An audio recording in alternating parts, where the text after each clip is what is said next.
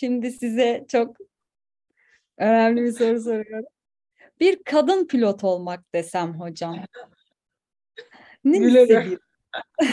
Artık yani Kadın eee, kesinlikle yapabiliyor mu bu işi kadın olmasına biraz gülüyorum açıkçası. Fazlasıyla Evet. kahkaha. Ya Yani bazı mesleklerde kadın şu, kadın bu. Hemşirelerde de erkek hemşire diyorlar mesela. İlla ki bir cinsiyete yapıştırılıyor. Diğeri onun eklentisi oluyor gibi. Kadın pilot diyorum.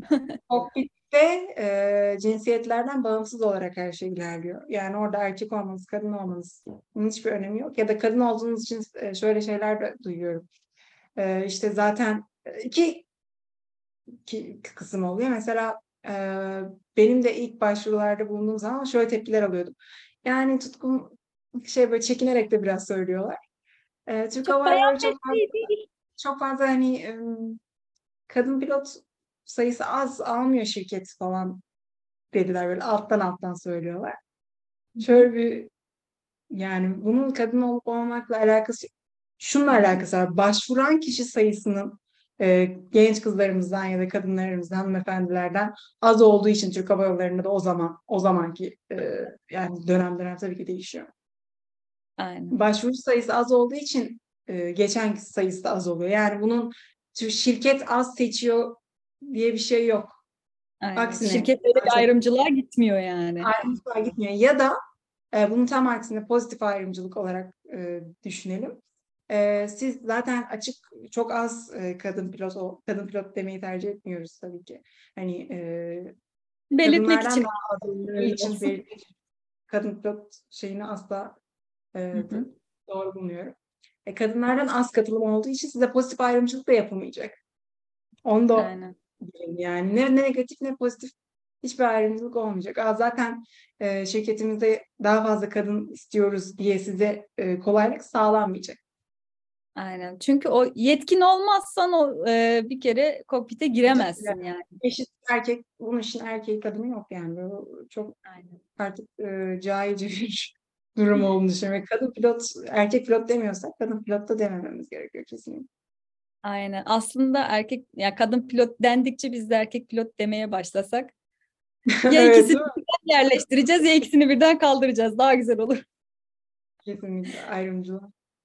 Evet. Bazı Peki ben meslekler Bilmiyorum. bir soru var aklımda.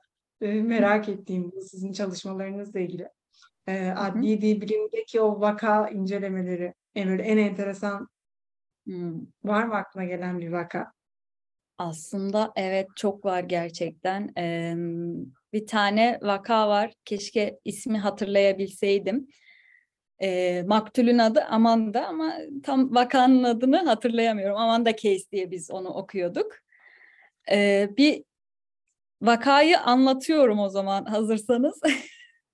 Hazırız. bir tereddüt ettim. İl- Çok ilgimi çeken bir vakaydı. Aslında hani evet adli dil bilim budur dediğim bir vakaydı. O yüzden paylaşıyorum. Aslında en meşhuru Una Bomber vakasıdır. Ee, ki zaten her sunumda bahsettiğimiz olur. Belki ondan ileride bahsederiz ama yani güncel bir vaka olarak en çok adli dil bilim işte budur dediğimiz bir çalışma olarak bunu paylaşmak istiyorum. Amanda Case diye geçiyor. Ee, bir evde yangın çıkıyor. Baba ve çocuklar kurtuluyor ama anneleri işte Amanda kurtulamıyor ve e, evde yanarak öldüğü söyleniyor. Ama yapılan otopside yangından önce öldüğü ortaya çıkıyor. Bu da nasıl ortaya çıkar? Adli tıp derslerimizden paylaşalım. Akciğerlerinde karbonmonoksit gazına rastlanmazsa demek ki yangın çıktığında nefes almıyor. Yani yangın çıktığında çoktan ölmüştür gibi bir sonuca ulaşıyoruz. Artı e, tavan arasında bulunuyor, kapı kilitli bulunuyor ve de e, kurtulmaya çalıştığına dair iz de bulunuyor kapının üzerinde. Biraz kötü oldunuz galiba şeyden detaylardan atlayayım.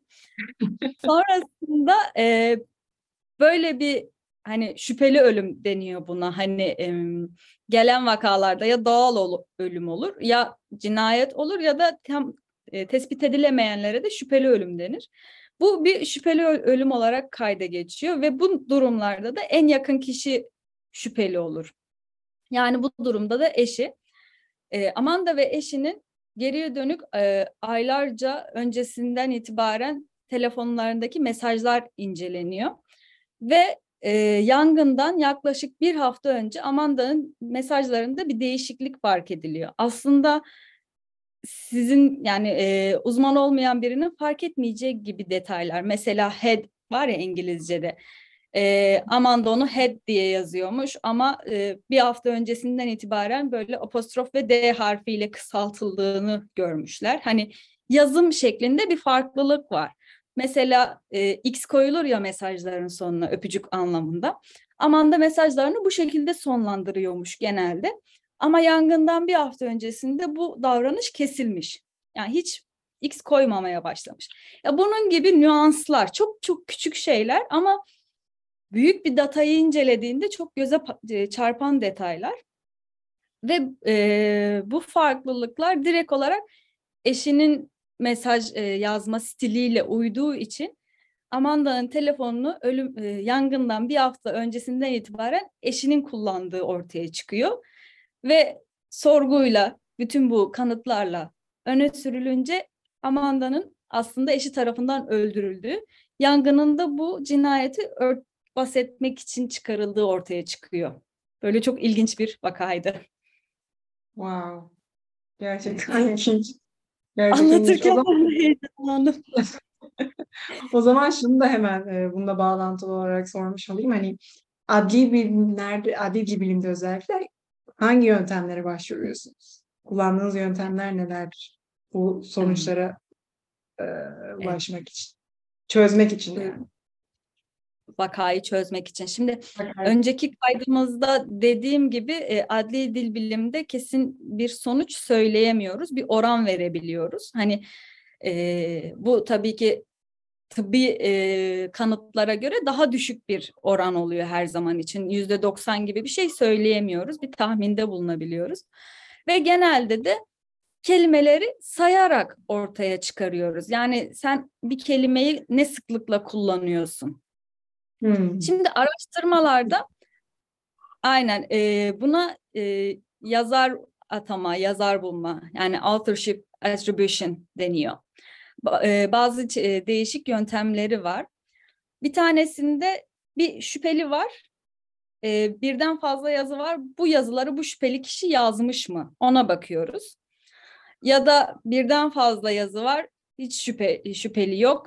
Orada şüphelinin profilini ortaya çıkarıyoruz. Bunu yazan kişi kaç yaşındadır, cinsiyeti nedir, eğitim seviyesi nedir, nerelidir, hani kullandığı dilin yöresi nedir? Buna göre bazı çıkarımlarda bulunmaya çalışıyoruz. Bu şekilde e, bazı yöntemler var. E, hocam şimdi süremiz bitmeden ben sizin sorularınızı bitirmek istiyorum.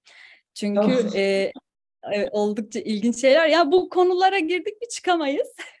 Temelde böyle adli dil bilim arkadaşlar. Tamam. Ben senden şeyi anlatmanı istiyorum. E, bu e, pilot aday adaylığı sürecinde çok enteresan bulduğum bir anın var mı? Hani bu sınavlara girmişsin, çıkmışsın falan. Hmm. Çok ilginç bir anın var, var mı? Var var yani. Bayağı var. Bir tanesi aklıma geliyor çünkü o ilk yaşadığım süreçti. Ee, İngilizce sınavında biz o zaman daha TOEFL ya da IELTS belgelerini ibraz edemeyen adaylar için e, Türk Hava Yolları önceden DLR sınavına girmeden önce DINET sınavını e, yapıyor kendi bünyesinde e, Florya'da. E, biz işte 30 kişi falan e, sınıfa girdik. Hı hı. Ha, başladı güzel. E, şimdi bir taraftan zaman zaten stresi Kısıtlı oluyor mı? ister istemez. Evet. E, geri sayım falan başlıyor çünkü sınavda. E, bununla birlikte bir baktım e, yavaş yavaş üç kişi çıkmaya başladı, beş kişi çıkmaya başladı falan. E, hani siz bakmasanız bile birileri oradan çıkıp gittiğini hissedebiliyorsunuz. Yani insanlar sınavı bitiriyor, çıkıyor gibi ben algılıyorum hep. Allah Allah evet. diyorum. Yani benim sınavım daha bitmedi. Nasıl insanlar hemen bitirip çıkıyor falan. Yani bir baktım sonra en son etrafıma Sınıfta bir ben ve bir kişi daha kalmış. Dedim herhalde ben kaldım. Aynen. Yani çünkü o streste de öyle düşünüyorsunuz. Yani sınav süreçleri geçiyoruz. O aklınızda kalmıyor. Meğersem sonradan öğrendim ki e, sizin Hı. seviyeniz ne kadar yüksekse e, sizin seviyenize göre aslında sınav ilerliyormuş. Yani e, siz daha zor soruları yaptığınız zaman daha da çok zor sorular geliyor. E, daha da uzun sürüyormuş. E, işte Evet. biz iki kişi falan kalmıştık çıkmıştık. Yani orada eğer böyle bir şey yaşarsanız aklınızın köşesinde mutlaka bulunsun. Yani bu sınavlar sadece İngilizce sınavı da değil, stres sınavı da aynı zamanda. Evet. Stresinizi Yani orada gerekiyor. senin dayanıklılığın da ölçüyor. O strese ne Kesinlikle. kadar dayanabiliyorsun. Bu aynı şey gibi olmuş. Üniversitede de olur. E, Sen bir sayfayı zor dolduruyorsundur ama sıra arkadaşın ek kağıt ister. Hatırlıyorsun değil mi? Senin ek kağıt Ben isterdin.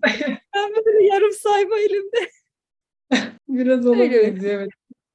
Her finalden çıkışımızda Ayşenur bana ya niye bu kadar uzun yazıyordun falan. Ben iki, saat, iki sayfa falan doldurmuşumdur. Genelde Evet. Aslında çok çok nadir kağıt istedim yani. Çok nadir ek kağıt istedim.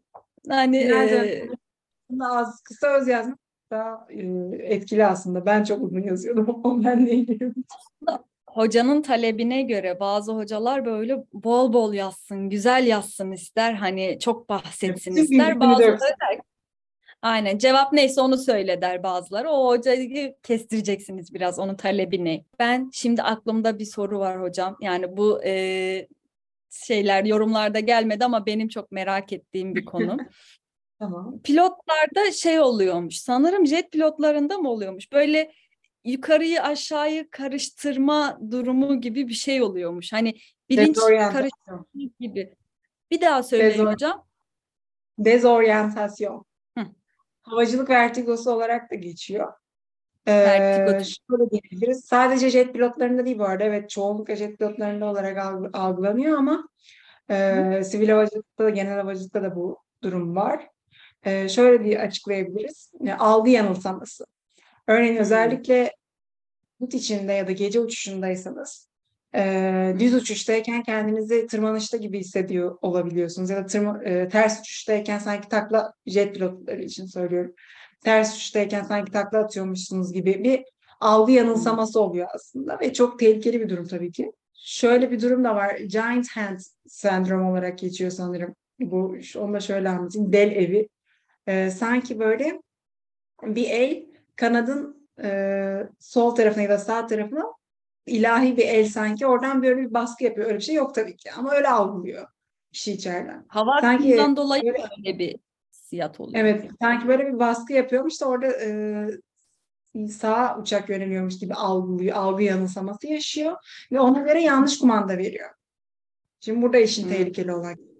Eğer Hmm. e, askeriyedesiniz tabii ki bu jet pilotlarında e, kol uçuşundaysanız liderle konuşarak ya da sivil havacılıkta diyelim ticari hava yollarında da e, yine co-pilotla konuşarak çünkü o algı yanılsaması o kadar kuvvetli oluyor ki sivil havacılıkta bu durum nerede yaşanabilir? Örneğin stall durumlarında, acil durumlarda.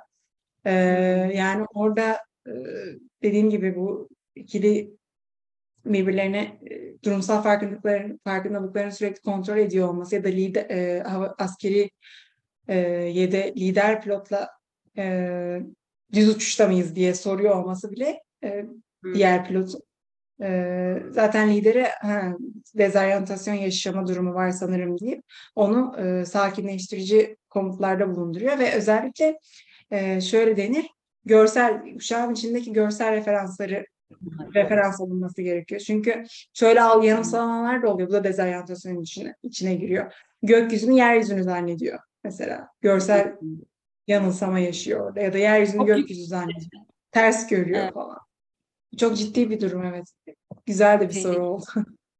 Evet benim eee, oldukça ilginç, ilgimi çeken bir şey oldu. Hani gerçekten tehlikeli. O yüzden sanırım iki pilot var sürekli olarak değil mi? Birbirlerini kontrol etmek için eee, Ya şey bir, orada için. tabii ki birbirini kontrol etmek gerçekten çok önemli. Tek pilotlu döneme de şu an endüstri endüstri zaten bu dönem e, buna çalışıyor ama e, iki pilotun olmasının sebeplerinden bir tanesi de bu diyebiliriz. Evet. Çok ilginç gerçekten. Eee, her bölümde böyle bir aydınlanma yaşıyoruz hocam. Çok teşekkür ediyoruz. Bölümü bitirmeden önce tabii ki bir düzen olaraktan film ve kitap önerimize geçelim. Evet. Evet. Ee, benim kitap önerim hmm, Daniel Goleman olsun. Duygusal zeka. Oo, Ee, çok güzel. Özellikle CRM yetkinliklerinizi de geliştirmek için, kendi öz farkındalığınızı geliştirmek için, iletişim becerilerini geliştirmek için gerçekten e, kıymetli herkesin kütüphanesinde olmasını tavsiye ettiğim bir kitap. Senin var mı? Benimki e, hemen yanımda Karanlığın Sol Eli, Ursula K. Le Guin'in bir kitabı. E, bugün kadın pilot dedik ya oradan aklıma geldi hemen önermek istedim. Yani cinsiyet kavramının yaşamımızın yaşamımızın nasıl içine girdiğini, nasıl dünyayı görüşümüzü şekillendirdiğini gördüğümüz bir kitap oluyor. Spoiler vermek istemiyorum o yüzden hiçbir şey söylemek istemiyorum kitapla ilgili. Hani arkasında yazan şeyi bile söylemek istemiyorum. Sen böyle şey konuş, e, hani cinsiyetin karakterimizi belirlemesi deyince şeye geldi aklıma. Dillerin karakterimizi belirlemesiyle birleştirdim. Onunla ilgili bir sonraki bölümümüzde uzun konuşacağız dille ilgili. Zaten Evet. Le Guin'in kitaplarını okuyun. O muazzam bir kadındır. Karanlığın Sol Eli de Kış isimli bir gezegende geçiyor. Ee, ve bu gezegendeki kişilerin hani bizden ne kadar farklı olduklarını, yaşamın aslında bizim uyguladığımız kurallardan da çok da bağımsız olabileceğini anlatıyor. Muazzam bir kitap. Evet, e, film içinde şunu tavsiye ederim. Arrival filminin e, detaylı incelemesini yapacağız. Onu da ayrıca bir Evet, tavsiye. kesinlikle. Arrival dil, bilim, dil bilimsel analizini de yapacağız.